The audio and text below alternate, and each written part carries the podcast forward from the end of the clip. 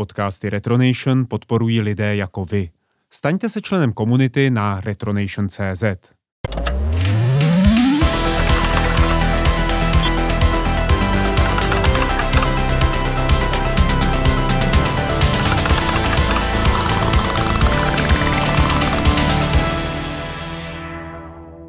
Milí posluchači, od mikrofonu vás zdraví Martin Baňo, vítám tady i naší hlavní hvězdu Michala Rybku, a.k.a. Wolfa. Ahoj Wolfe. Ahoj. My jsme se posledně bavili o tématu hry, vzdělávání a válka, bavili jsme se o aplikovaných vědách ve válce, o přípravě na válku, o střílečkách, shooter simulátorech, zdali to eh, tedy nějakým způsobem přispívá k násilí ve společnosti a shodli jsme se na tom, že spíše ne, až určitě ne.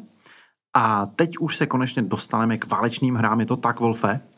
Ano, dostaneme se k válečným hrám, protože válečné hry uh, mají takovou, takový zvláštní původ. Uh, jak už jsem říkal, uh, válka je spojená se dvěma věci, se sportem a s válečnými hrami. Je spojená s nimi dlouhodobě. Už v podstatě v Egyptě a nebo ve starověku se nacházejí figurky vojáků nových panáčů, které vypadají jako moc kvalitně, než aby to byl jako běžný řadový produkt pro děti. A když se podíváš na spoustu jako historických filmů a rekonstrukcí, tak prostě vidíš, jak generálové a důstojníci sedí u mapy nebo u stolu a rozmyšľují tam ty postavy. A to, to jsou nějaké figurky, které reprezentují jednotky, reprezentují nějaké pozice, ilustrují situaci. A tohle to mají společného s válečníma hrama, s Wargames.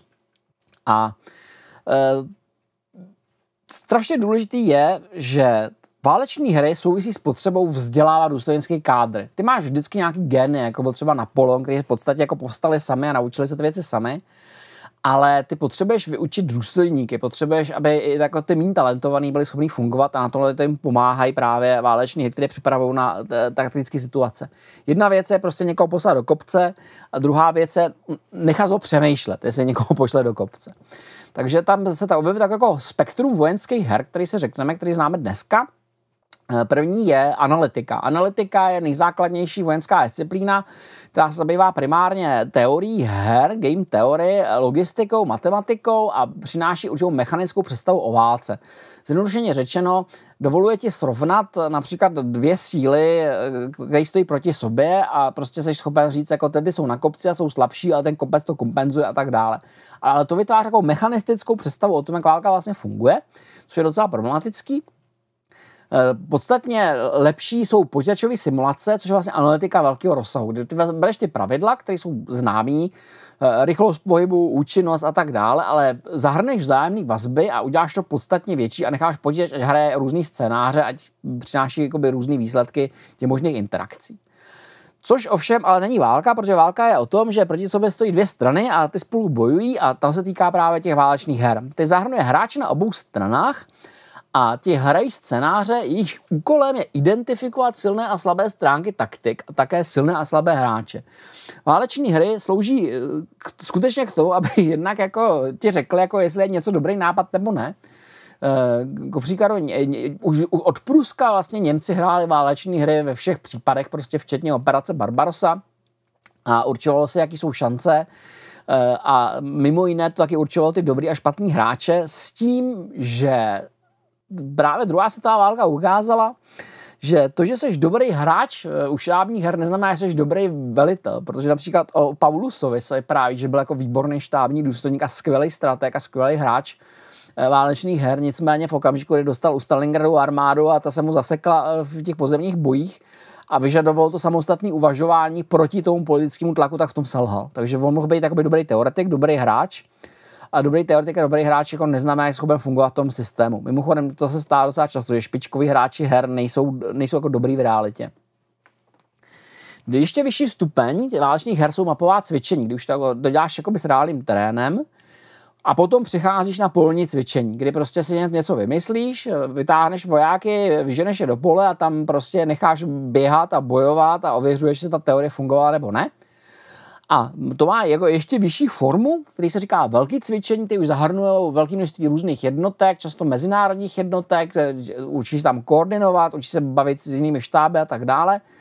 A to už je docela nebezpečný. Jako příklad cvičení Able Archer 83 v listopadu 1983 málem skončilo e, světovou válkou, protože se na to eh, dívali, to, to bylo západní cvičení, cvičení na to a na to se dívali komunisti s velkým podezřením, přestože to bylo jako oznámený, protože to vlastně zahrnoval už jako jadernou přípravu. A je to prostě problematický. To už je takový jako, ty velký vojenské cvičení už jsou tak trochu jako politická signalizace. Tak trochu jako říkáš sousedům, hele, jo, má, máme tady tohleto, tak jen abyste věděli. A potom existuje ještě vyšší stupeň, jsou vojensko-politická cvičení, která zahrnují mimo vojáků už i politika, politické rozhodování.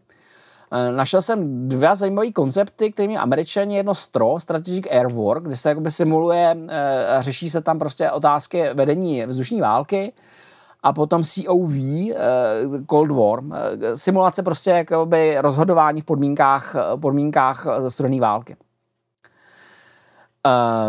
Tyhle ty simulace a váleční hry se používají ke dvěma věcem. Prvnímu se říká koncept validizace a to slouží k tomu, že když už probíhá nějaký konflikt nebo se blíží nějaký konflikt, tak ten štáb hraje hry a hledá řešení máš nějakou konkrétní situaci a jedna strana ti hraje červený, druhá ti, strana ti hraje modrý a snaží se, ty se snažíš prostě překonat nepřítele, nepřítel se snaží objevit slabiny e, v tom konceptu a ty tím, že opakuješ ty hry, hledáš optimální strategii, tak která ti nabízí největší šanci na řešení.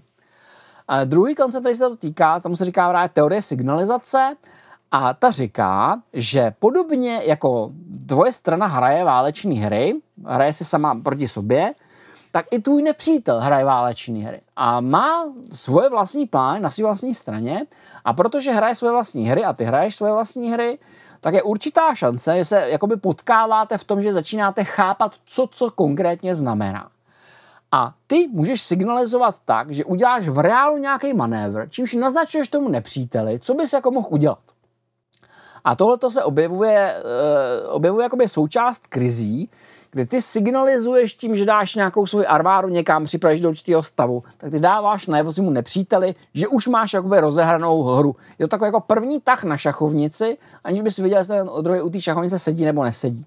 Toto se objevilo například v berlínské krizi roku 1958 nebo v kubánské krizi roku 1962, kdy se v obou případech řešilo, jak udělat na tah, který dělá protivník, takový tah, abys mu naznačil, že jsi připravený efektivně zasáhnout, ale zároveň ho nevyprovokoval. Což je jako docela jako nebezpečný. V případě, v případě té berlínské krize šlo o to, kam, kolik tanků přivezeš k hraničním přechodům a kam je dáš. To je, to je hrozně dobrý, to všem doporučuji se na to podívat. Tak prostě americký tanky reagovaly na sovětský tanky, když tam sověti něco přivezli, tak američani něco přivezli a tak dále. A kubánská krize byla ještě lepší, protože Sověti si přivezli celou raketovou divizi a začali montovat rakety na Kubě a američani hledali protitah, kterým těm Rusům jako naznačili, že ne, že jim to opravdu nedovolí, ale takovým způsobem, aby to pokud možno nevyvolalo jadernou válku. Což je velmi napínavý, všem to doporučuju, eh, ne, nejenom eh, hraní dokumenty, které to popisují, ale i tu, tu reálnou situaci. By tam koketovali s hranou jaderné války víc, než by se zdálo, jednak proto, že proti rozhodnutí Chruščova se eh, přivezly jaderné hlavice k těm raketám na základě svého vlastního rozhodnutí, nenamontovali a jenom tam přivezli a tehdy už jako Chruščov pochopil, že to nemá úplně pod kontrolou.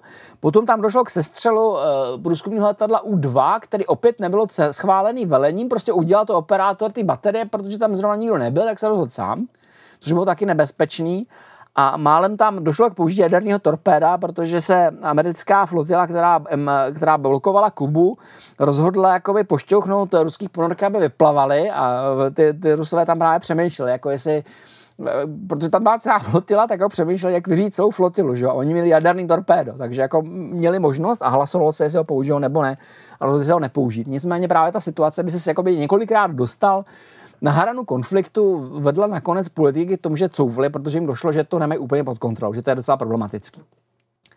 Takže ta teorie signalizace je o tom, že musíš tomu nepříteli, který jako ti vyhrožuje, dělá tebe jako posměšný gesta u sousedního stolu, ukázat něco máš prostě. Že to, to je o tom, že ještě nevyvoláš ten konflikt, jenom mu naznačíš, že může proběhnout a že může proběhnout jak než si představuje. Eh, ta teorie her je hrozně, hrozně dlouhá, mohli by se to zahrnout velké množství her, které mají často komplikovaný původ. Eh, jedna z mých oblíbených je Senet, což je staroegyptská hra, která má ale jakoby duchovní původ, jako nemá vojenský původ. Za ty, kteří mají vojenský původ, se považují dvě obecně. E, mimochodem jsou to obě dvě hry, které jsou strašně důležité pro, teori- pro umělou inteligenci, pro její vývoj.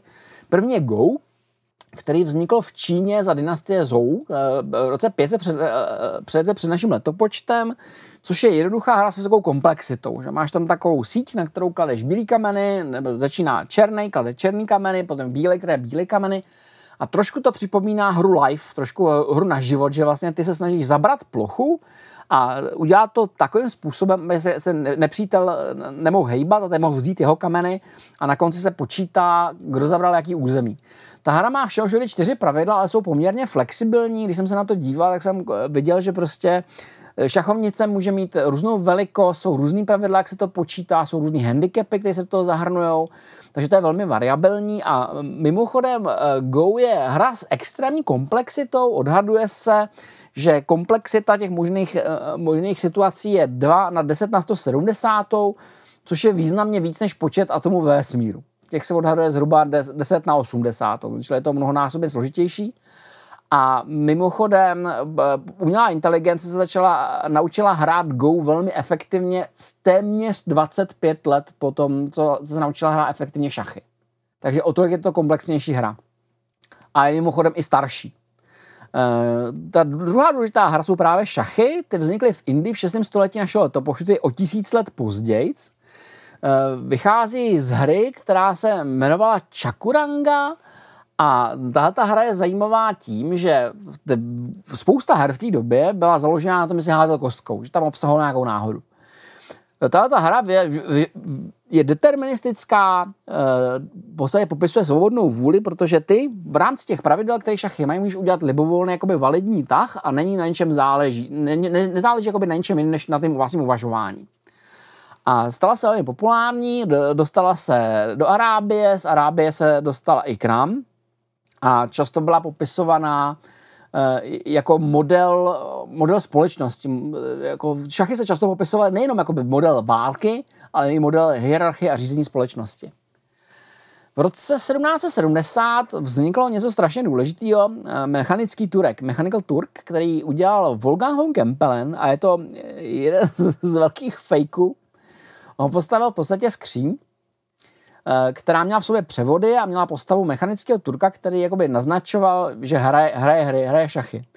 Eh, samozřejmě ten stroj neuvažoval, měl tam malého šachistu, který jako hrál za něj. Nicméně ta iluze byla dokonalá, Kempelen to postavil proto, aby ohromil Marie Terezi, co se mu povedlo. A nejenom, eh, on ohromil jako velké množství hráčů, například i Napoleona, který s tím hrál, a Franklin a nikdo to neprokouk, protože oni to měli jako takový varietní číslo, že ukazovali, otevírali ty skříně, prostě tam nic není a v podstatě jeden z těch asistentů, který s tím pomáhal, tam nakonec jako zmizel a hrál, hrál šachy a docela, hrál docela dobře. Dlouhou dobu nikdo nevěděl, jak to jako funguje, kromě těch zasvěcených, kteří se kolem toho pohybovali. Těch šachistů, kteří tam hráli za Turka, bylo snad pět, nebo nějaký takový poměrně vysoký počet. Ta historie je velice zajímavá, vřele doporučuji, podívejte se na YouTube, opět máte filmy, které opisují celou tu historii mechanického Turka. A to, co je na tom strašně zajímavé, je, že mechanický Turek, když to byl podvod, tak poprvé vytvořil představu o tom, že můžeš mechanizovat duševní operace. Vytvořil tuhle tu iluzi a ta byla strašně důležitá, jakoby milník pro budování umělé inteligence, když to byl kompletní fake.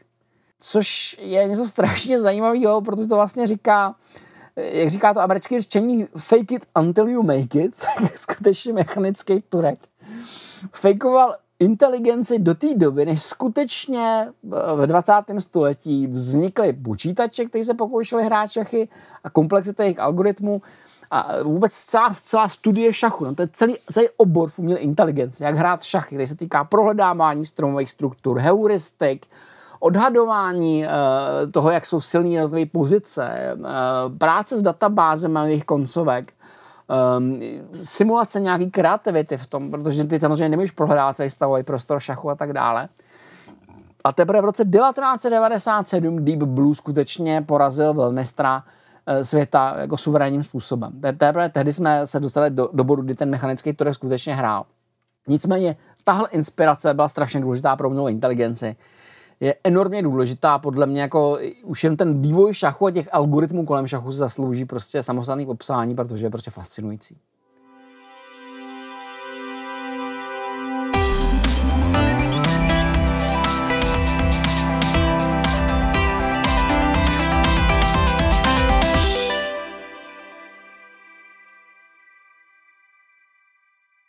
Nicméně šachy stále nejsou považovaný za válečnou hru, protože to je sice model války, je to model konfliktu, ale je to pořád jenom model.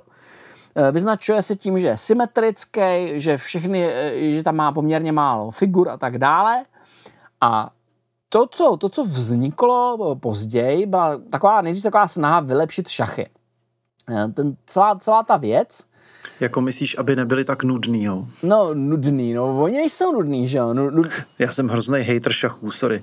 No, to je, jako, jako každý, každý dostane na prdel, že od dobrýho hráče hater šachů, že jo? Protože se na to dívá jakoby, už jako na technický problém. Nicméně, nicméně právě, to, to, no, já nevím, jestli to je stále to obohatit nebo ne, o těch šachů vznikla obrovské množství. Já dokonce mám někde knížku, která jako se zabývá stovkama různých variant šachů. To jsou šachy mm-hmm. pro tři a e, pro čtyři a všechny možný. A jedna z věcí, která v té době vznikla, no, nebo vznikla v roce 1664, něco, čemu se říká královská hra Spiel od Christopera Weichmana, a to je válečná hra, která se podobá šachům, ale má podstatně větší množství figur s podstatně větším množstvím tahů.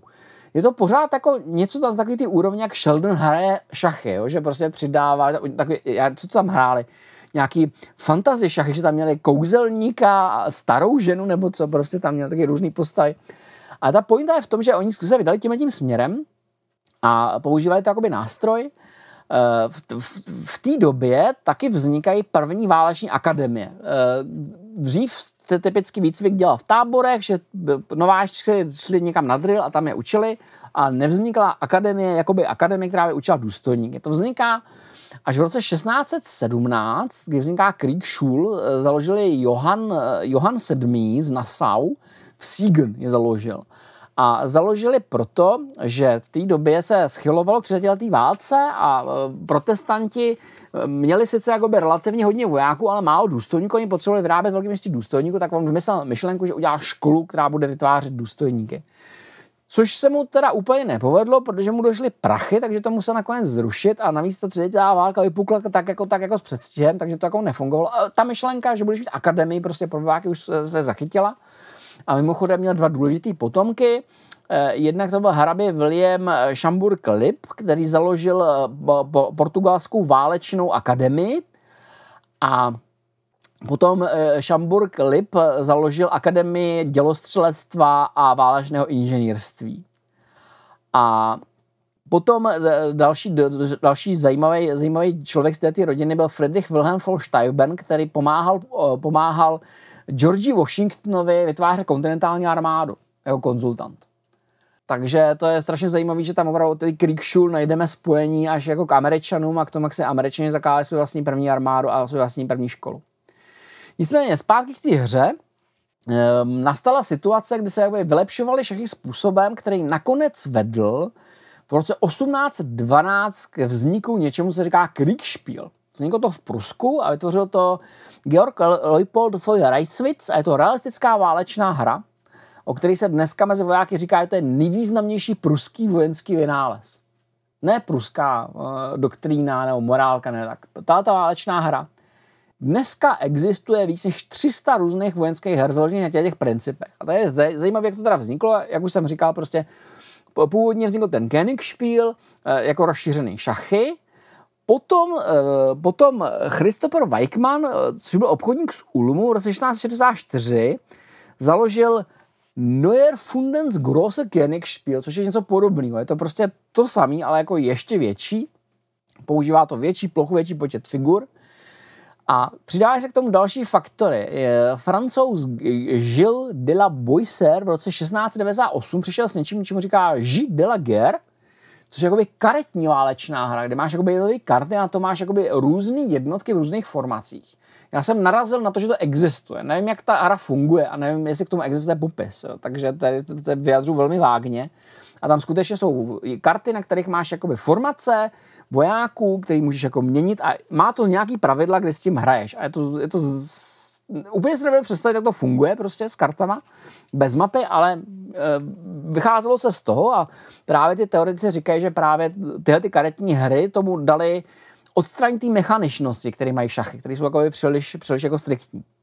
Eh, Kriegspiel nicméně vycházel právě ze šachu a eh, vzešel, vzešel z toho, že nejdřív se objevil koncept brunšvického matematika Johana Christiana Halviga, který vytvořil první verzi takový jako velký hrací plochy v roce 1780, to udělal 1782 a 1803, kde vytvořil velikánskou uh, síť, uh, vytvořil systém, který vycházel ze šachů, který zahrnoval pohyb jednotek, metody braní ale už se respektovaly terénní nerovnosti. Zatímco šachy jsou placatý, tak tohoto už bylo jakoby nerovný. Eh, pak přišel další, další vylepšení. V roce 1798 přichází Johann Georg Julius Venturini, který stále má čtvercovou mapu, ale zahrnuje už to logistiku, zásobování těch jednotek a combat resolution. To znamená, že místo toho, abys tu jednotku vzal, tak můžeš, můžeš mít jako poškozenou, jako méně schopnou boje, s tím, že se přichází některé vlastnosti. To znamená, že místo pěšáka máš jakoby zraněného pěšáka, nebo méně schopného pěšáka. To tam zahrnuje, ten koncept logistiky. A potom přichází strašně zajímavá postava, která mě úplně konsternovala, protože pokaždé, vždycky, když dělám takovýhle výzkum, tak narazím na něco zajímavého. Žomo Opic v roce 1800, 1806 publikoval válečnou hru, kterou navrhl jeho otec o kterém se říká, to byl český bankovní úředník Johann Ferdinand Opic. Není odvozená od brunšvického systému, je málo známá, údajně ten Opic si navrhl v roku 1740 a publikovali až jeho syn. Tahle ta hra není kauzální, zahrnuje kostku, která simuluje ztráty, používá pravouhlou síť, ale má jednotky, které zahrnou i specialisty a je zřejmě málo známá, protože eh, nějaký Konstantin Fol Atroky kritizoval, úplně sejmul jako hru, že je prostě blbá. A já jsem, eh, já jsem se snažil dohledat Johana Ferdinanda Opice a skutečně jsem ho dohledal. Světe zboře ve slovníku českých knihovníků. Ten, ten člověk se podle něj narodil 11.10.1741 v Praze a zemřel 11.1.1812 v Čáslavi. Takže to asi nevím, jestli v roce 1740, říká ten první zdroj, ale někdy, někdy potom. Eh, byl to státní bankovní úředník, advokát, knihovník a historik, autor rozsáhlé korespondence historických a kritických textů. Narodil se do rovni, eh, v Praze do rodiny právníka a pozdějšího apelačního tajemníka. Humanitní studia začal v roce 1750 na Vězuckém gymnáziu na Malé straně.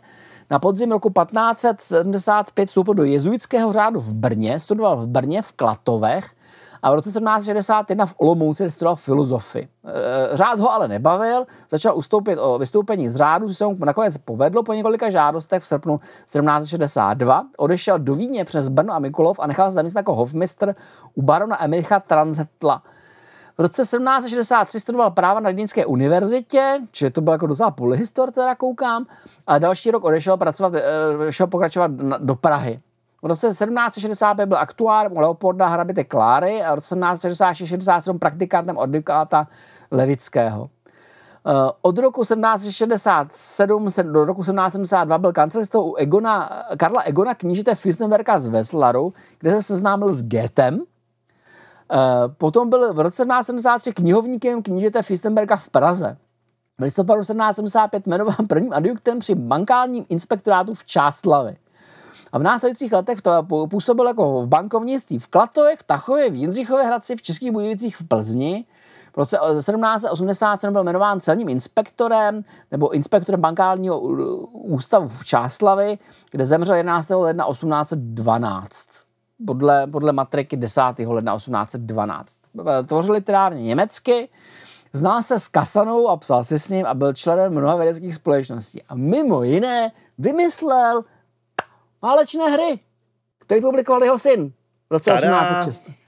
Eh, já když se na to koukal, tak jsem si říkal, to je prostě Jako kdyby, kdyby divadoláre Zimmermana vědělo, jako, jaký lidi tady žili, jako, tak by se možná přestali smát, jako, protože ten člověk jako je zjevně téměř polyhistor, studoval všechno možný nemožný a kromě toho se zabýval právem a filozofií a psal si s Kasanovou a zná se s Getem a tak dále, tak jako mimochodem myslí jako válečnou hru, což jako vůbec jako nezapadá že, do, toho, do toho životopisu, který jsem objevil. Ale jako podle všeho to je jako fakt jako ono. No, buď jak buď, tyhle ty věci se sešly a včetně ty, ty inspirace uh, od uh, toho Giacomo Opice, od toho jeho syna a z, vznikl z toho ten Kriegspiel, uh, jak, jak jsem říkal, v roce 1812 uh, Reiswitz vydává první verzi Kriegspielu. A Kriegspiel je inovativní v tom, že byl navržený tak, že bere v potaz technologický vývoj zbraní. On je nafukovací. On už je od začátku navržený tak, že nemáš fi- konstantní počet figur. Ty počítáš s tím, že ty figury budou měnit. Že se eh, vychází se z reálných dat zbraní. To znamená, ta první verze vychází z, ze zbraňových dat let 18 až 1812. Během 19. století zažil 16 update pravidel podle toho, jak se vyvíjí jednotlivé zbraně. Tenhle ten systém je scaleless, nepoužívá šachovnici, používá prostor, buď to, buď to mapu, anebo používá 3D, 3D sypanou mapu. Takže se hmm. to hraje už jako docela realisticky. Přidává se tam systém rozhodčího. Nemáš dva hráče, jedno a druhý, ale máš rozhodčího, který rozhoduje a hází kostkou. Takže máš pána do pěte. Zatím, dřív jako předtím, než přišel jako pán jeskyně, tak jsem měl prostě pána bojiště. Jako prostě pán bojiště, Bůh Mars bere kostky, hází prostě a zjišťuje, že prostě Abrams utrpěl fatal hit. Jako prostě. Fakt jako to hráli takým způsobem. A teď je to ještě lepší ta, ta úplně nejlepší verze Kriegspielu se hrál na třech, eh, na, na třech šachovnicích. Jedna byla veřejná, u toho byl ten rozhodčí. A potom každý ten hráč měl svoji vlastní, takže se neviděli. Každý si tam rozmístil svoje jednotky, jeden měl ty svoje, druhý měl ty svoje a ty nepřátelský měl jenom ty, který viděl, který mu nahlásil ten rozhodčí. A na té na mapě u rozhodčího byly vidět jenom ty, kteří se dostali do kontaktu a byli nahlášeni. A si to dělalo tak, že ty hráči psali příkazy, normálně prostě napsali příkaz prostě na papír, dali to tomu rozhodčímu a ten rozhodčí je proved podle těch pravidel. Takže role tam byla docela, docela výrazná. To je a tohle se teda muselo být něco. Ten Reiswitz to předváděl jednak eh, na vojenských akademiích a udělal potom velký dojem na, na pruského krále, který mu udělal jako celý takový jako set, udělal mu takový stůl, který se dal jako rozložit, dala se na to dát mapa, byly tam jako zásuvky, prostě s figurkama a tak. A te, te, te, tehdy se to hrálo na jedné mapě a měl takové jako krabičky, které jako zastíraly místo, kde byly jako jednotky nepřítel, ale nevěděl si, jaký tam jsou. A celý ten systém je zajímavý tím, že poprvé přináší jednak jako velmi realistický wargaming, eh, potom přináší myšlenku, že ty strany nemusí být symetrické, že každá může být jiná. Prostě ty jakoby vytváříš scénáře, vytváříš prostě mapu, kterou chceš, dáváš jim eh, jednotky, které eh, jsou realistické a oni jakoby řeší ten problém. A tahle ta věc z začátku se samozřejmě tím všichni pošklebovali a to přesně do francouzské války, v letech 1870-71, kdy, kdy, kdy prostě Prusové rozdrtili Francii a najednou se prostě z jejich Kriegspílu stalo něco, co to začali používat po celé Evropě. Mm-hmm. Od toho okamžiku se z válečných her stala věc, kterou se začali seriózně zabývat všichni progresivnější důstojníci. Ne ty starý, že jo, ty z napoleonských válek, ty už to jako dožívali, a ty novější pochopili, že ono má smysl prostě simulovat, eh, simulovat si boj a hrát si a, a, a takhle si hráli. A jak přichází, to ještě lepší věc. Minule jsme se dozvěděli, že Alan Edgar Poe eh, byl expert na kryptografii. Uh, šok, který jsem zažil, když jsem uh, zkoumal historii válečných her, byl ten, že J.G. Wells byl expert na wargaming. J.G. Wells byl pacifista. Přistán bohu prostě jako do J.G. Wellsovi prostě v životě neřekl, že se bude zajímat wargamingem.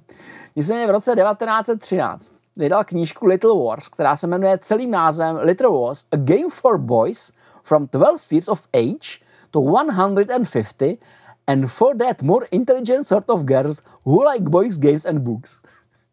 Což je lehce ofenzivní No jo, tak zase je to 19. století, no. Tak... To už je 20. století. Takže no, tak to je jedno. Prostě, ale líbí, líbí se mi prostě, že, že to věnuje těm chytřejším dívkám, které se ne, ne, nebojí chlapeckých her. A on právě přinesl ten moderní wargaming, jak ho známe, včetně miniatur. A právě na něj se všichni odkazujou. Ehm, já jsem to, tu jeho knihu ještě nečet, ale podle všeho bych jako měl, protože ono to není moc jako dlouhý, jak jsem pochopil, ale tam popisuje pravidla, ty vycházejí z Kriegspílu, to znamená, máš tam, máš tam jako volné plochy, máš tam miniatury, celý Warhammer, Warhammer 40 tisíc z toho odvozený přímo, prostě z toho, že prostě přímo ty lidi, co to hrajou, prostě říkají, uh, Wargaming s miniaturama je lepší než počítačový, protože si můžeš ty postavy jako udělat a buduješ si domečky a maluješ si panáčky prostě a Wargaming je prostě nejlepší. Ale to, že freaking G.G. Wells prostě zatracený pacifista prostě vymyslí jako Wargaming, to mě v životě nenapadlo.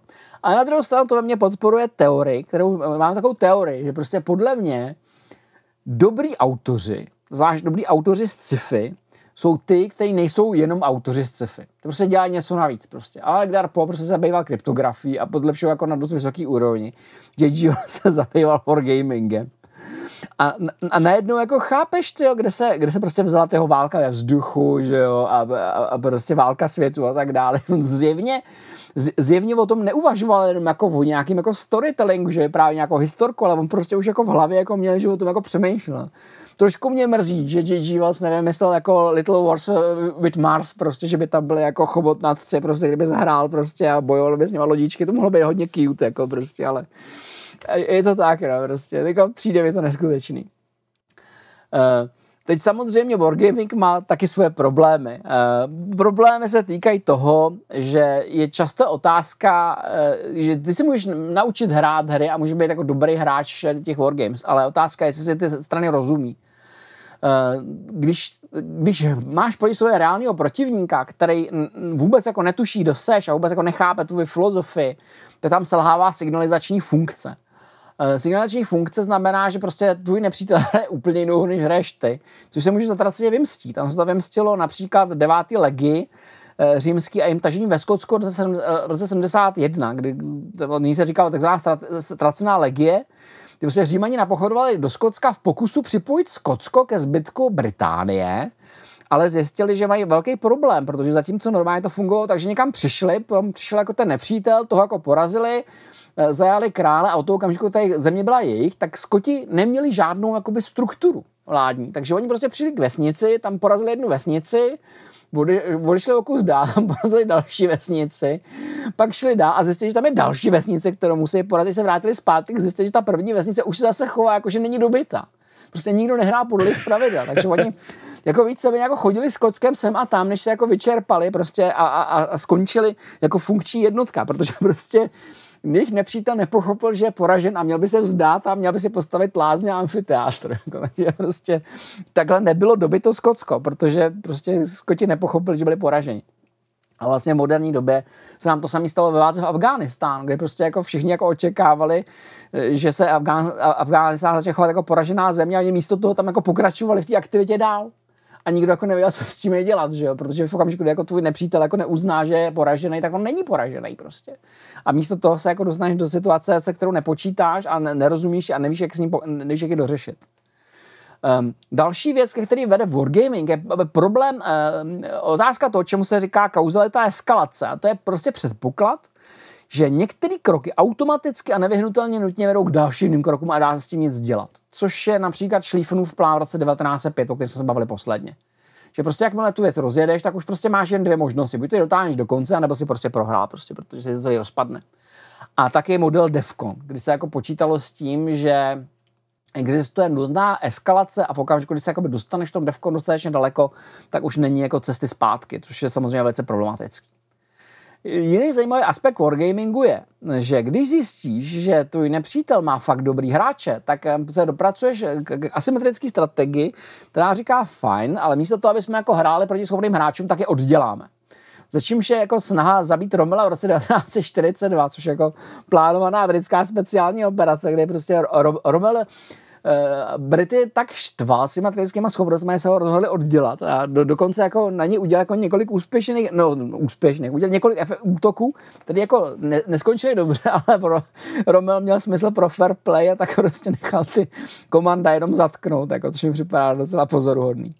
A potom je, je to fakt, že nesmíš nikdy zapomenout na to, že u válečných her můžeš zahrnout nějaký další faktory. Něco, s čím protivník nepočítá. A podle mě jako nejkrásnější ukázka toho, s čím protivník nepočítá, je Kurt Russell jako McCready v The Thing 1982. Tam je prostě počáteční scéna, kdy on hraje šachy a eh, hraje to s Applem dvojkou a ten, ten šachový program ho jako dostane do situace, kdy jako prohrál. Nečiž teda, když se na to podívá, řekne, you cheating bitch, otevře kryt a vylije do toho prostě whisky. Čímž jako systém zlikviduje. A to je přesně ono. To, to je ve skutečnosti, to je tohle to, co udělá, je vlastně ve finále to, co udělá jeho postava. On nehraje podle pravidel. Prostě eh, on vymýšlí kreativní situace, metody, jak obejít prostě ty pravidla a jak doslova do písmene tu, tu šachovnici smíst. A tohle to je věc, eh, na kterou spousta hráčů zapomíná. Oni prostě můžou žít v tom wargamingu eh, způsobem, že zapomenou na to, že existují tahy mimo pravidla. Nebo že si můžeš udělat vlastní pravidla. A právě ty armády nebo lidi, kteří se příliš orientují na tu mechanickou stránku hry a válečního plánování, můžou být dost překvapený tím, že zde pravidla změní.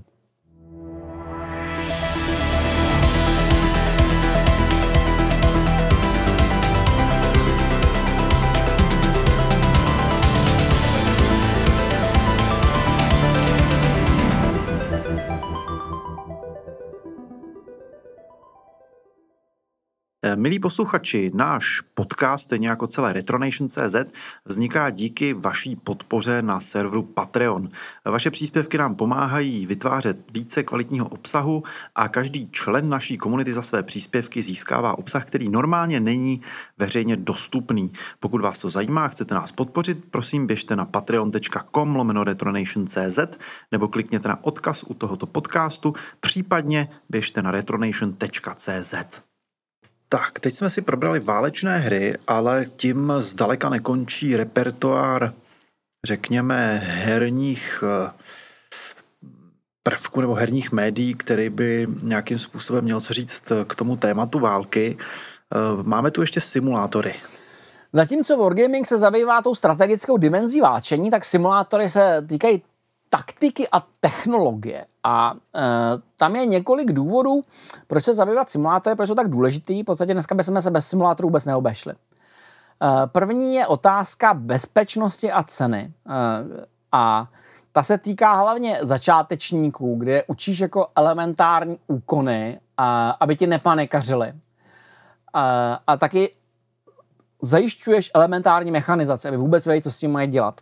Klasický příklad. Prostě dneska se na Ukrajině používá Javelin a Javelin je extrémně nákladný zbraňový systém. Extrémně nákladný. Uh, jedna raketa do Javelinu, jeden výstřel z Javelinu tě přijde na stejné peníze jako nový Mercedes 3D S vybavení. Je to opravdu drahý. A jenom aktivace toho systému stojí zhruba 300 dolarů. Jako, pokud je zajímá, jak tě aktivace systému může stát 300 dolarů, tak je to proto, že Javelin používá jednorázový powerpacky, který obsahují baterku a obsahují argon. A ten argon potřebuješ na to, abys podchladil senzor ty rakety. Takže když to aktivuješ a zamíříš, tak i když nevystřelíš a jenom, jenom ochladíš ten senzor, tak musíš mít ten powerpack a to stojí zhruba 300 dolarů. A jak, a jak je asi jasný, tak prostě tímto způsobem prostě nemůžeš cvičit. To nejde. Takže k těm Javelinům se dodává i simulátor, takže vlastně ty dostaneš simulátor, který obsahuje počítač a tam se učíš udělat všechny výkony, prostě na, na, na, jak správně nastavit levý režimy a tak dále. Protože první ostrý výstřel z té věci tě bude stát to že jsi koupil jako opravdu pěkný fáro. Nemůžeš, nemůžeš lidi cvičit bez simulátoru. Tohle se překvapivě týká i mnoho levnějších věcí, takže například eh, existovaly improvizované simulátory za druhé světové války, kdy Sověti, protože byli opravdu opravdu průseru, učili posádky protitankových děl tak, že na hlavě toho protitankového děla měli připevněnou pušku, normálního Mosina, který byl jako nakalibrovaný podle toho děla A to, to, ten odpalovací mechanismus se táhnul prostě tam, kde, kde byla ta obsluha. A dělalo se to, že se prostě nejdřív nabila ta puška, ten kadet zamířil, že ho vystřelil a teprve ve chvíli, kdy jako ty jeho zásahy začaly lítat tím směrem, kterým byl jako žádoucí, tak teprve v tu chvíli mu vletel povolil pár ostrých výstřelů z děla, aby jako věděl, jaký to je. Protože oni, musí, oni potřebovali, potřebovali šetřit municí jako maximálním způsobem. Takže toto cvičili.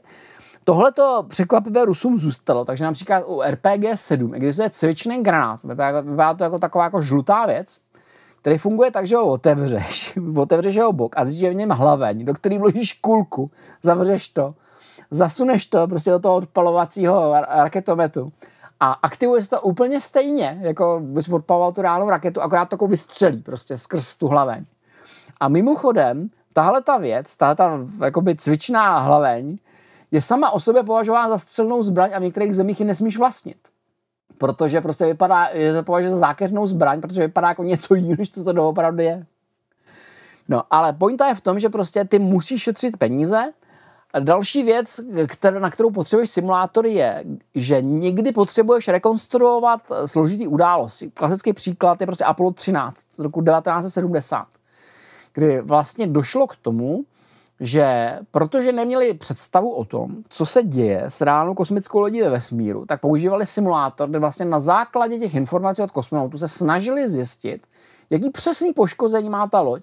A v okamžiku, kdy měli představu, co přesně odešlo, tak hledali na tom simulátoru řešení, instrukce, které dávali těm kosmonautům, aby to tam nepodělali.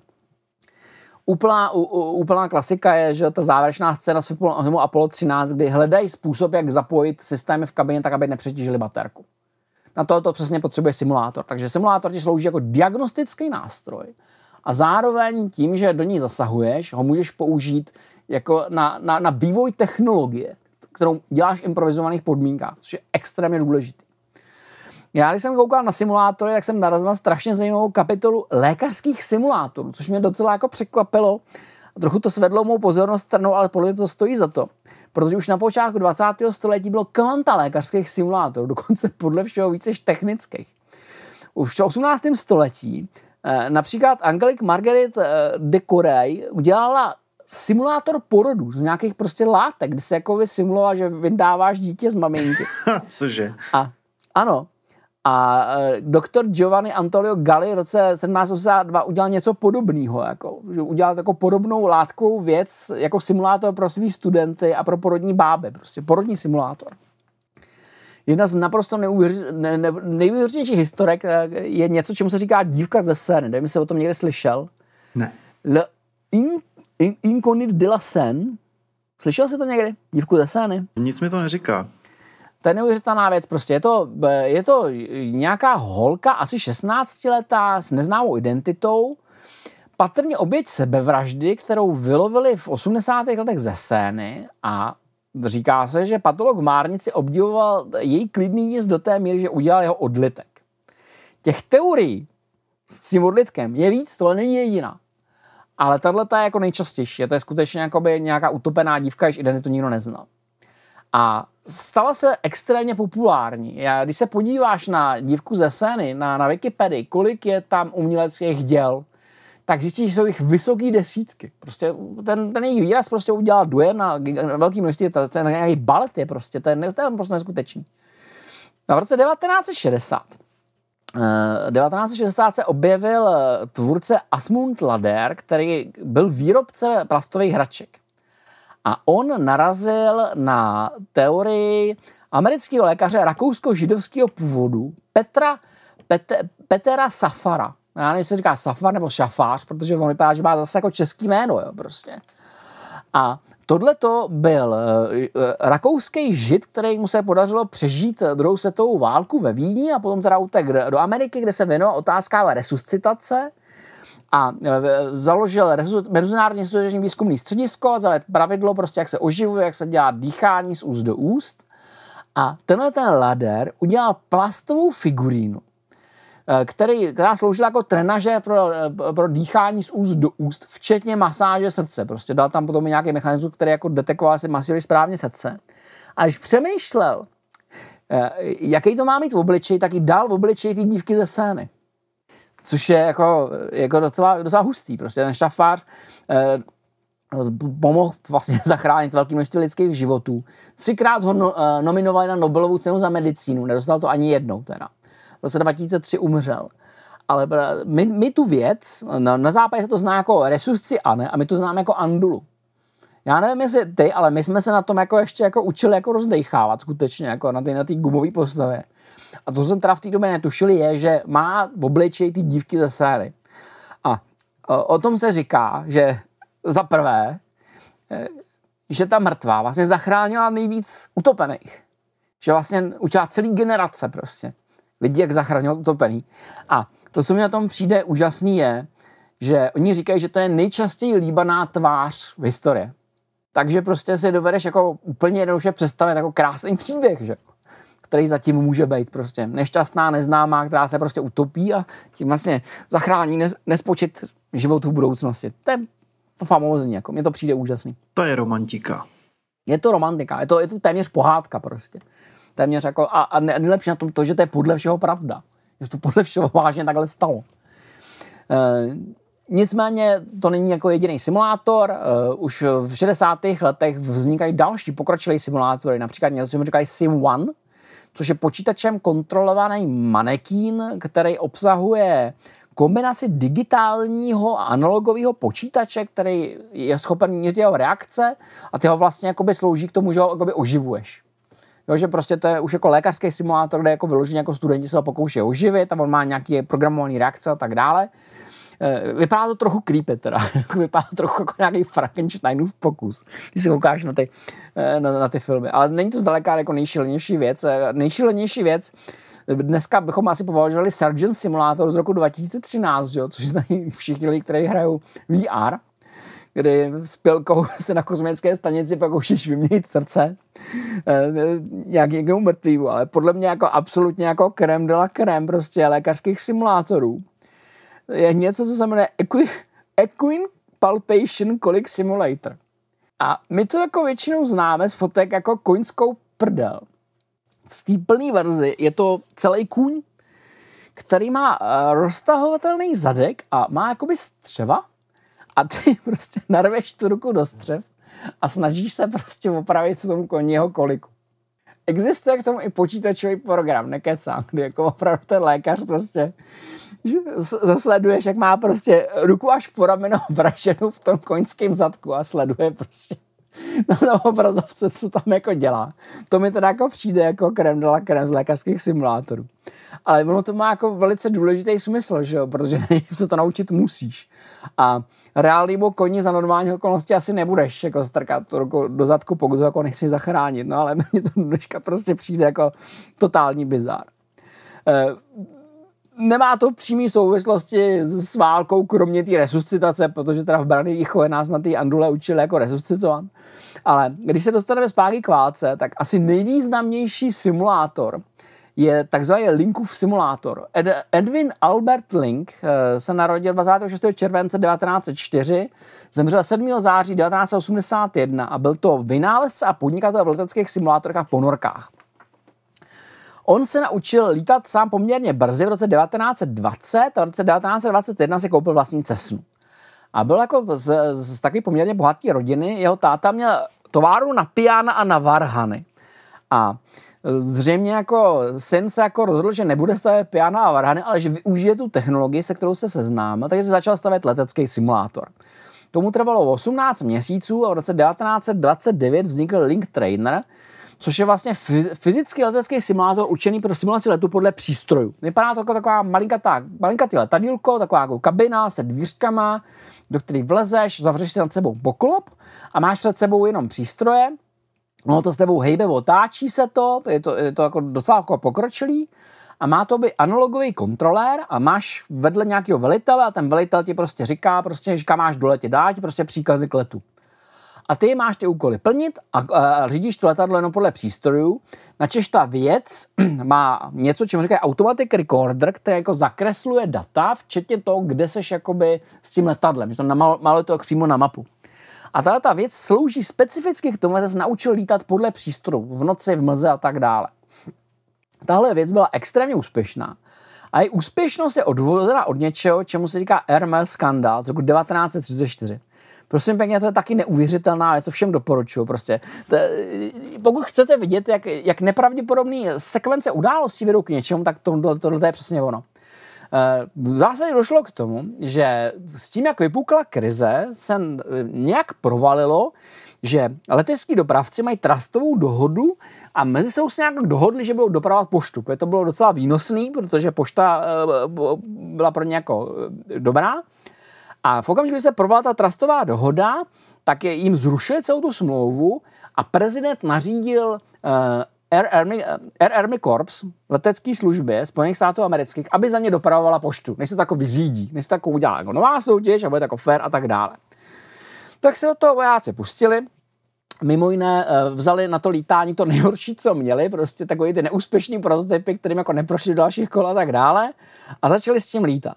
A pak se ukázal ten obrovský průser. Protože samozřejmě šetřili, všichni šetřili, že jo. šetřilo se na všem, na palivu a šetřilo se mimo jiné i na výcviku letu podle přístrojů. Praktickým důsledkem bylo prosím pěkně to, že za 28 dní zemřelo 12 pilotů při různých haváriích. Protože se ukázalo, že oni prostě neumějí lítat v zhoršených podmínkách. Pokaždý prostě, když přišel jako mrak, nebo mlha, nebo něco takového, tak se prostě nelítalo. Praktickým důsledkem se bylo to, že se ukázalo, že americký vojenský letectvo neumí lítat z zhoršených uh, situací. A Link jim nabídl svůj simulátor. A udělám to způsobem, který je opravdu neuvěřitelný, protože on přiletěl za mlhy. Měl mít nějaké jednání a byla zrovna jako mlha a všichni si mysleli z toho letectva, že ho nepřiletí. Jenomže Link v té svý přiletěl, protože on měl lítáno, že v tom svém simulátoru. Takže on jako přiletěl, Vojáci prostě na něj koukali jak puk a výsledkem bylo to, že mu podepsali kontrakt na šest trenažérů, každý stál třeba tisíce dolarů a taky mu dali specifikaci, jak si jako představují, že by měl vypadat ten trenažer, který byl doopravdy chtít. Oni vzali ten, který vyvinul on a oni měli svoje vlastní požadavky. No a e, ten pokročilý model e, se jmenoval model C, těch modelů vzniklo velké množství, myslím, že jich je 25 nebo kolik. Nejznámější je, eh, nejznámější je model, který se jmenuje ANT-18, Army Navy Trainer Model 18, Basic Instrument Trainer. A říkají tomu Blue Box, protože se dělal v modrém. Prostě to taky jako modrý letadílko prostě s, s americkými symbolama a, to, a tohle prostě přesně vypadá to jak ten předchozí kabina, která se zavře, obsahuje ten účelový počítač a tak dále. Umí to detektovat věci jako stol, jako že padáš, prostě nebudeš overspeed, že jsi prostě za limitem a tak dále. A ten, ten pilot v tom sedí a má prostě nějakým způsobem se na tom cvičit. Za války těch trenažérů vzniklo 10 tisíc. 10 tisíc, prostě všechny spojenecké armády je používaly na výcvik, jenom v USA tím prošlo tím výcvikem na tom půl milionu lidí. Eh, dneska stále poměrně vysoký počet těch zachovaných simulátorů, pokud vím, funkčně v tomto okamžiku jenom jeden, někde v Anglii. A to, že vlastně drillovali lidi na levném simulátoru, učili, jak se lítá podle přístrojů, vedlo k tomu, že dokázali produkovat schopný piloty mnohem rychleji než Němci a Japonci. A Air Marshal Robert Leckey, což byl eh, šéf, eh, šéf RAF, šéf stav RAF za války, řekl, že Luftwaffe potkala svůj zkázu na tréninkových polích svobodného světa, kde stály prostě baterie těch link trainerů. Pro jim to dokázalo produkovat piloty daleko rychleji, prostě než dokázali, dokázali produkovat na cestě. Mimochodem, ta jeho společnost existuje v určité formě do dneška, původně se jmenovala The Link Company a dneska se to jmenuje Link Simulation and Training Division of Harris Technologies a ty vyrábějí simulátory do dneška prostě. Ty, ukazuje se prostě, že to je jako fakt jako extrémně důležitá věc. Uh, mimochodem, když se bavíme o těch simulátorech, tak jedna taková hrozně vtipná věc je, že často se simulace používá jako součást reálného systému. Spousta počítačových systémů má jakoby testovací módy nebo simulační módy, kde jakoby přímo na ty ostré věci jenom jako otočíš knoflíkem, který říká jako ne, nebudeme odpalovat jadernou raketu, budeme si jenom hrát na to, že to děláme. Prostě. A to je docela dost nebezpečné, jak se ukázalo. 13. Eh, ledna 2018 se objevilo něco, že se říká Hawaii Force Missile Alert, kdy prostě nějaký systém pro eh, varování měli udělat test, jestli jim funguje, ale je tak blbě navržený uživatelský rozhraní, že místo toho spustili prostě ostrou hlášku a uvrhli celou Havaj asi na půl hodiny do, raketové paniky. Prostě jako všichni lidi panikařili a snažili se schovat, protože jim přišla všem zpráva, jako že na ně se řítí severokorejská raketa a ne, není to cvičení. Takže po 38 minutách přišla zpráva jako, mm, jako bylo to cvičení, no, ale prostě ukazuje to, že fakt je to nebezpečný. Stálo to hlavu šéfa Heavy Emergency Management Agency. A já si teda myslím, že to je takový trochu neštěstí, protože, on to asi zodpovědný nebyl, ale na druhou stranu jsem viděl tu obrazovku, se který se to aktivovalo a opravdu to bylo docela kryptická, takže člověk by řekl, eh, znaje nějaká základní pravidla o UI, že by se tam měli třeba vodit barevně, že jo, červeně, zeleně, prostě by se věděl, co je cvičení a co není. Bohužel ne, tak to neměli. Eh, tím se dostáváme eh, i k moderním simulátorům. Moderní simulátory, a to je strašně zajímavé, se objevily velice brzy. Objevují se vlastně v podstatě už z první počítači. Objevil se v roce 1977, kdy se v roce 1977 objevil Flight Simulator u Sublogic a v roce 1981 byl osloven Microsoftem a tím nám vzniká, prosím pěkně, o rok později legendární Microsoft Flight Simulator 1.0. To je pravděpodobně nejdéle existující série her. Uh, už v roce 1999 se prodalo 21 milionů prodaných kopií. Což je docela pozoruhodný na to, že to je vlastně super hardcore hra. Prostě civilní letectví je super hardcore prostě. Eh, já jsem hrál jednu z těch prvních verzí a fakt jako to není zrovna jako přístupný, protože na to manuál a tak dále. O těch posledních verzích se říká, že jsou tak dobrý, se dají úplně regulárně používat k, k výcviku pilotu prostě popsal všechno, komunikace, logiku, panely a tak dále. Mezi lety 95 až 2009 se to Microsoft vyvíjel sám eh, v rámci svých Microsoft Studia a potom Ace Game Studio, který ale zavřeli ve snaze ušetřit nějakou pracovní sílu, ale to ten simulátor nezrušilo, protože simulátor se vrátil. Jak já si pamatuju, jak, jak, jsme, jak jsme snad seděli ještě s Čočíkem a, a nechápali jsme ani jeden z nás, jak Microsoft mohl popravit prostě Flight Simulator X, to myslím v té době, jak je to mohlo napadnout a nakonec se teda ukázalo, že síla Microsoft Simulatoru byla větší, než na Microsoft odepsat. Takže dneska máme nový Flight Simulator, který používá celou planetu, používá globální data, je lepší než kdy jindy a je prostě úplně nejlepší. A vypadá epicky. Je na, to, to, naprosto neuvěřitelné. Jako pro mě to jako typická ukázka, to jak někdo říká, hardcore hry lidi nehrajou. Prostě tohle to je hra, to nejenom, že hráli, oni ji doslova vytáhli z hrobu prostě. Jako schromáždili se kolem hrobu a prostě svou vlastní vůli vyvolali zpět, protože se ukázalo, že se na zabít Flight Simulator prostě nefunguje. A to je fakt jako dlouhou, dlouhou, od roku 77 prostě se táhne ta celá ta sekvence, to je neskutečný. Lidi prostě rádi lítají. A to, co je strašně zajímavé, je, že vlastně už v 80. a 90. letech byly ty simulátory extrémně složitý, doslova do písme. Běžně se v těch krabicích nacházely overlays, si dal na klávesnici a obsahovalo to všechny ty možné příkazy, které byly mraky prostě. Já si pamatuju, že jsem recenzoval jako vysoký desítky leteckých simulátorů, zvlášť simulátory F-15 Eagle byly strašně populární. A e, byla to taková jako vlna na přelomu 20. a 20. století, která se objevila a dneska už, je, dneska už se to jako opravdu roz, rozpadává, že máš ty vážně jako mluvit simulátor prostě a, a, a, a šturmovik a tak dále a potom máš takový to normální běžný lítání.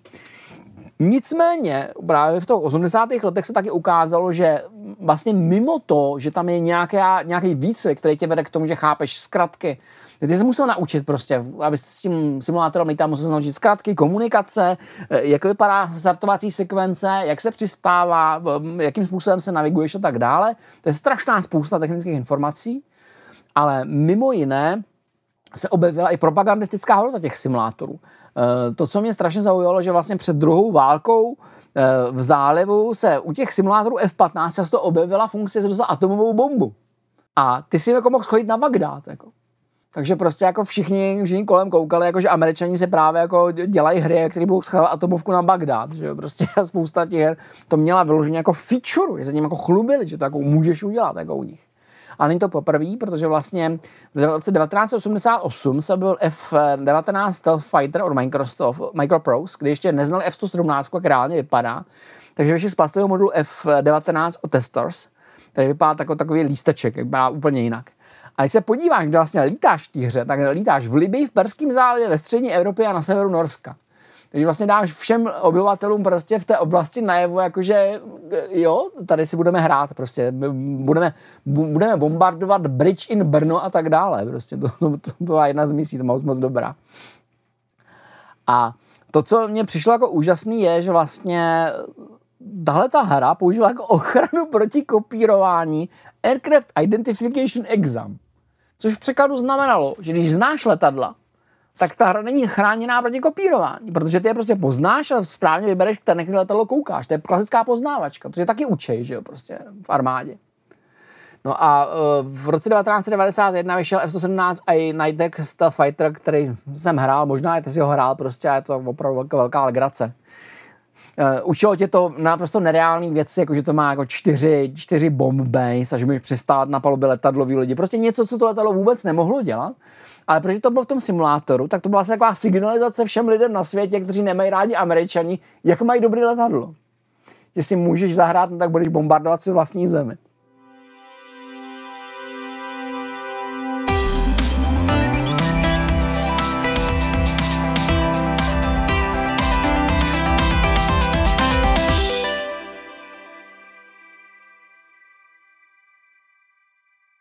Potom teda existuje dneska ještě speciální kategorie realistických stříleček eh, a mil sims, military simulations. A ty jsou strašně zajímavý v tom, že to není klasická střílečka. Klasická střílečka prostě je zábavná, je to něco jako dům nebo něco na ten způsob. Mil Sims jsou jiný, eh, oni simulují reálu, eh, reálu pohyb vojáků. To často říká, jdeš někam půl hodiny a pak tě zabije první zásah. A je to postavené něčem úplně jiným, je to často vychází z fotogrametrie, je to postavené na realistických scénářích, eh, už je tam komunikace a tak dále, je to pro menší a, a střední týmy, kde se vlastně učíš týmovou součinnost a jde, jde o nějakou komplexitu té simulace, že prostě eh, někdo ti řídí vozidlo, někdo s tebou dělá výsadek, rozdělíte si úkoly a tak dále. A je celá série těch, těch věcí, které jsou postavené a opět jsme v tom jako Češi docela důležitý. Jednak Armou trojkou od Bohemia Interactive a potom Arma 2 Daisy mod e, taky od Bohemky, která přináší e, zombie simulátor, který má ještě tu dodesanou simulaci, která je jako docela zajímavá. Ale nejsou to jediné věci, potom máme Squad, že od Offworld Industries, Escape from Tarkov, od, od Battlestate Games, Project Reality, jednak e, Battlefield, a potom se dělal tuším i s Armou, potom Postscriptum a Insurgency Sandstorm. A ve všech případech je to o tom, že prostě parta lidí si tam hraje na válku, asi jak když si hraješ v Airsoftu na válku. A mimochodem Bohemka je s tím extrémně úspěšná, že vlastně začala od army a teďka vyvíjejí opravdu jako válečný simulátor, nebo simulátory pro vojáky, kterým se říká Virtual Battle Space, VBS, co jsem koukal, tak poslední verze mají VBS 4, což je v podstatě něco, kde jako můžou používat data z celého světa. Musíš mít zaplacenou nějakou službu, jak jsem koukal, která ti jako dovolí stávat si ty data a ty si vytvoříš nějaký scénář, je to celý založený na tom, že prostě jakoby při, při, máš síť, přidělíš tam jednotlivým vojákům prostě, co má kdo dělat a teďka oni tam vyvíjí nějakou činnost, nějaký scénář, který si to nahrává a potom, když si to nahraje, tak vlastně můžeš dělat rozbory, co kdo dělal. Takže tam máš jakoby ten útočný tým, který se učí, potom máš nějaký oponenty, což nějaký instruktoři a potom s nimi děláš debriefing a na co je to postavený. A na to, oni tomu říkají game-based technolo- eh, technology training. A tenhle ten systém je podle údajů Bohemky tak úspěšný, že ho používá 55 zemí. Oni totiž na tom se neučí jenom jako válečnou taktiku, Oni se na tom učí i interakci s domorodcema, oni se na tom učí hlídání checkpointů a ty vojáci tvrdí, že kromě jako praktických dovedností, co se týče jako postarání se o sebe v terénu a střelby a řízení a takových těch věcí, co musíš opravdu fyzicky dělat, tak se na tom naučíš strašně moc věcí. Jízdu ve formaci, odpověď formace na střelbu, jo? protože oni, když jde motorizovaná jednotka a je na ní jako spuštěná palba, tak ta jednotka musí všichni zareagovat správně, aby tu formaci změnili a vytvořili hmm. si palebný úhly, bla, bla, bla. A to prostě jako v reálu nikdy moc nefunguje, ale ty těm vojákům aspoň jako vysvětlíš, eh, jako posadíš je do počítačové učebny a vlastně jim to... Co by mělo být správně, no. Jo, vlastně jim jakoby naučíš, jak teoreticky to mají dělat, jo. Takže a navíc se k tomu dělají různý děla, jo. Třeba VBS dělá třeba, že máš dělo, který je v 360 projekci a máš normálně dělo, akorát, že je připojený na počítač, nestřílí doopravdy ale oni tam s tím dělem prostě točej a pobíhají okolo něj, protože to dělo ti může jako uskřípnout ruku, nebo tě prostě hmm. jako, nebo tě jako prostě knockoutovat tím, že se otočí hlaveň na tebe a dostaneš, jo, nebo se o to bouchneš, prostě takovýhle blbosti, všechny se hmm. musí prostě jako nacvičit. Takže to VBS je v tomhle tom hrozně jako úžasný a pokud vím, tak má nějaký konkurenty, ale ne zdaleka tak úspěšný. Já se přiznám, že v těch jako hardcore simulacích se úplně nevyznám, se díval samozřejmě na Bohemku, protože prostě musíme být hrdí na naše produkci, zvlášť když je takhle jako dobrá a takhle slavná prostě a e, jako je to fascinující. Je to fascinující, protože to, tady to je jakoby zpátky dostali, jak jsme se dostali od té armády k hrám, tak se zase od her dostáváme zpátky k armádě. Jsme to kompletně uzavřeli celý ten celek, že, že najednou si ty vojáci jako můžou hrát a přitom se jako učej a učej se ty důležité skily a nestojí to moc peněz, což je důležitý pro daňového poplatníka a ty vojáci to můžou trénovat bezpečně a, a tak dlouho, jak chtějí, což je důležité zase pro ně. Takže podle mě to je prostě absolutně jako úžasná věc. No a zajímavý na tom je, že já jsem se o tom bavil s klukama z Bohemky, z VBSK a typ, nebo z Bisimu. A ty právě říkali, že rozdíl mezi armou a touhletou věcí je v tom, že ten, to VBS může být hnusný, ale je, musí tam být spousta funkcionality, který v té hře není. Hmm. Jo, opírání zbraně o okno nebo o překážku, že jo, protože to je důležitý přimíření, hmm. nebo proskakování oknem, to v armě jako nešlo. Hmm. A takovýhle jako detaily různý. No. No, je to, je to fascinující věc a dá se očekávat, že to bude dál zlepšovat, protože komplexita těch zbraní roste a komplexita výcviku roste a ty lidi potřebují něco umět, že jo, nemůžeš, fakt, ne, fakt, už to nemůžeme dělat jako za to i války, že tě jako proženou Apple place a pak tě jako pošlou prostě do zákopu, jako to je prostě kravina, jako. To je úplná kravina prostě. Navíc samozřejmě i ty profesionální vojáci můžou zkoušet scénář, na který nejsou navyklí, že? prostředí, na který nejsou navyklí, prostě interakce, na které nejsou navyklí a tak dále. Nicméně simulace není všespasitelná, abych tak řekl, ale je nutná, protože šetří peníze. Mm-hmm. Strašně důležitá věc, ať už jde o ty moderní zbraňové systémy nebo nějaký komplexní výcvik, jako ono venčit se, jenom, jenom venčit tankovou jednotku prostě na poli několik dní, jako přijde na dost velký peníze, že jo, za opravy, za palivo a tak dále, takže prostě takhle to dělat nemůžeš. Na druhou stranu může být v některých případech kontraproduktivní, protože tě může obelhat tím, co děje a chybí ti ten kontakt s fyzičnem. A občas se teda kolem toho schromažďují divní lidi, abych řekl. Eh, zvlášť u těch jako milsimů, kdy jako někdy ta, ta komunita je tam toxická. Já si pamatuju, že prostě jsem se díval na video, kde profesionální voják strašně kritizoval airsoftovou komunitu po který říkal, že to magoři kolem Airsoftu, že prostě eh, říká, oni si, oni si myslí, že si hrajou na válku. On jako zkušený voják prostě říkal, prostě, že to vůbec jako nechápu, co, co dělají, že kolem toho si vybudují nějak, nějakou svůj fiktivní existence, že to je vlastně takový jako fantasy, jako LARP, že to v podstatě no. hrajou a myslí si, že, že, že to je to samé, co válka, že se budou jako docela dost divit. Takže když se věnují jenom tomu, tomu, že to nestačí, že potřebuješ oboje. Uh, a samozřejmě, čím máš modernější systém, tím je pro ně simulace přirozenější, protože to je víc automatizovaný. Uh, můžeš to budovat poměrně realisticky a řada těch nových zbraňových systémů vyžaduje psychologickou odolnost, ale ne nutně fyzickou. Jako třeba drony, kdy vlastně co jsem koukal, tak i na té Ukrajině i ty drony se občas operují ženský, že jo, prostě s tím pilotujou, že jo, protože jsou to schopní udělat, ne, nepotřebuješ nikam běhat tak dále, je to, je to vyloženě jako o pečlivosti, o tom, že tu věc umíš ovládat, takže prostě jsi schopen na, na to připravit někoho na simulátoru. Jako na Ukrajině pobíhají i ženský skvěr a mají tak mimochodem. No, já to, já to jako nekritizuji, jenom říkám, že specificky jako u, jsou určitý typy zbraní, kde, kde, to je jako úplně jedno, kde jako můžeš být jako vozíčkář prostě na druhé straně planety, že? A no, můžeš být jako stále velice efektivní prostě v tom, co děláš. Prostě, že, tě, že to určitým způsobem jako rozšiřuje prostě to, to, to, ten potenciál pro ty lidi. Uh, to, co je, to, co je zvláštní, je, že prostě stále koukám na to, jak se, jak se naše státy snaží nás odzborovat a zároveň se jako domnívají, že budeme bojově připraveni, že mi připadá úplně absurdní jako dohromady. A přijde mi to absurdní v tom kontextu, jak jsme se do značné míry zbavovali brany výchovy a přijde mi to jako velká blbost. Oni teďka snad chtějí vracet, jako, což je podle mě dobře A podle mě teda hlavně by měl dělat úplně jinak, protože mně přišlo, že do té doby, dokud byla praktická, za toho bolševika, tak to šlo, že tě učili prostě věci typu, jak hasit, jak se chovat při požáru, jak dělat první pomoc, jak se schovat prostě, a, aby si věděl, jako, co, co je funkční úkryt, co není funkční úkryt, naučit tě střílet, házet granátem a takovéhle věci, což je jako prima. A podle mě by se to doplnit i nějaký další věci.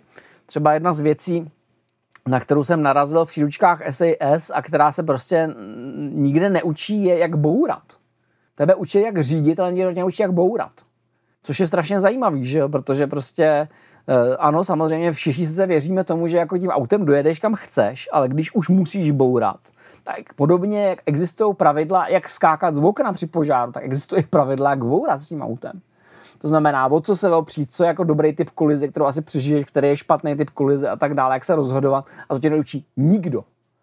Já si pamatuju, že nás ještě v autoškole učili některé věci, typu, že předtím, než otevřeš motorový prostor, máš šáhnout na kapotu, jestli je horká nebo ne. Protože jako v okamžiku, kdy ti začne hořet motor, tak tím, že otevřeš jako dekl od motoru, tak si to pošleš proti sobě, že, když to otevřeš. Hmm. Což je jako docela velký problém. Ale fakt tohle tě fakt nikdo neučí a přitom to jako podle mě jako praktický věc, kdybys měl umět. Jo, to, to, to stejně jako v situaci, kdy hoří, tak bys jako měl šáhnout na dveře předtím, než je otevřeš. Protože potom nemusíš být schopný zavřít, že jo? zvlášť, když jsou to třeba kovové dveře. Tak bys měl mít nějaký jako znalosti tohoto typu a podle mého názoru se dají ty věci učit tak, aby byly praktický. Aby, aby, se, aby se naučil třeba, který potraviny jsou trvanlivý, který ne, který můžeš jíst, kterým by se měl vyhnout, jako, která voda je dobrá, která není dobrá, prostě jak se chovat prostě při radiačním zamoření, což se nám může stát i bez jaderné války, jako, uh, co, se, co dělat prostě, když vypukne jako dusivý požár ve městě, což je taky může stát kdykoliv. Podle mě to je praktický. A podle mě by se to jako mělo učit, ale není to o tom, že učíš nějaký jako doktríny, ani že o tom, že prostě pobíháš pláštěnce. No, to je prostě blbost. Hmm. Jo, to bych souhlasil. To určitě souhlasím.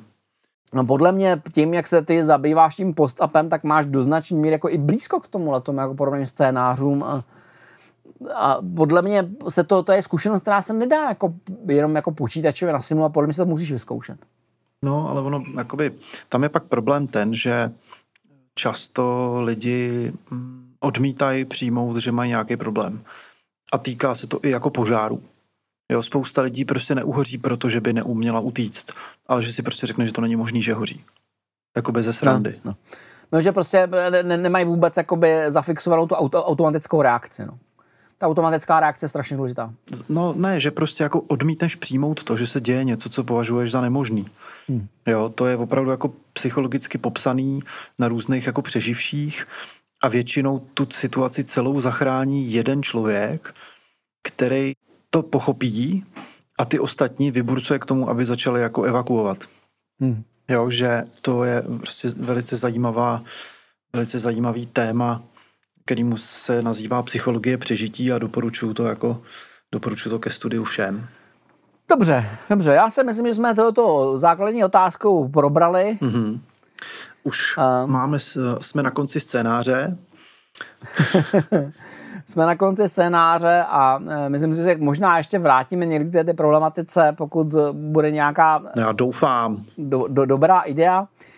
I když e, mě tedy osobně spíš zaujaly ty dějiny AI a to, to, toho šachu a možná bychom se mohli, pokud s tím bude laskavý posluchač souhlasit, podívat třeba i na nějaký algoritm, na jiný algoritm. My jsme se nevěnovali jako jenom tomu železu, protože ty algoritmy jsou taky docela zajímavý. Jak byly objevovaný, kdy se nacházely, v jakém kontextu se objevovaly a vůbec co to je algoritmus, že aby jsme se aby jsme si vysvětlili, jak vzniklo to slovo prostě a jak se jako používali. No to nám, to nám musí laskavý čtenář napsat, ale do komentářů, co by chtěl ano, slyšet tak. ve Wolfcastu. My samozřejmě na to napjatě čekáme a rádi Eh, zvedneme zajímavou rukavici a zpracujeme ji jako téma. Že jo, Michale? Ano, určitě. Tak jo. Tak eh, já ti opět děkuju za uh, tu přípravu, za téma, kde jsem se aspoň chvilku chytal. Uh, to je vždycky příjemný. Loučím se s našima divákama, loučím se, děkuju vám, že nám zachováváte přízeň a děkuju především i tobě a budu se těšit zase naslyšenou. Naslyšenou.